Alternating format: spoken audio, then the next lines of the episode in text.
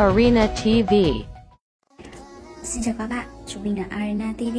Hiện tại mới là 6 giờ sáng nhưng chúng mình đã có mặt trên đường để đi tới thành phố Nam Định. Tới thành phố Nam Định rồi này các bạn. Tada, tới nơi rồi, Trung học phổ thông Nguyễn Huệ. Cùng đi theo chúng mình nhé. Đây là view nhìn từ dưới sân trường. Các bạn học sinh lớp 10 và lớp 11 đang tập thể dục ở dưới đây. Còn đây là view nhìn từ tầng 3 của dãy nhà trung tâm ở trường. Trường Nguyễn Huệ hơi nhỏ thế nên các bạn học sinh sẽ phải gửi xe xung quanh tất cả những cái chỗ trống trong trường và trừ lại một khoảng sân ở giữa để có thể tập thể dục và sinh hoạt ngoại khóa. Cách 200m ở cổng trường thì cũng có khá là nhiều hàng ăn và món đặc trưng nhất ở Nam Định chắc phải kể đến món riêu báo. Ăn xong thì chúng mình lại tiếp tục vào trường để làm công tác hướng nghiệp và đấy chúng ta đã kết thúc một hành trình một ngày của Arena đi tham quan một trường.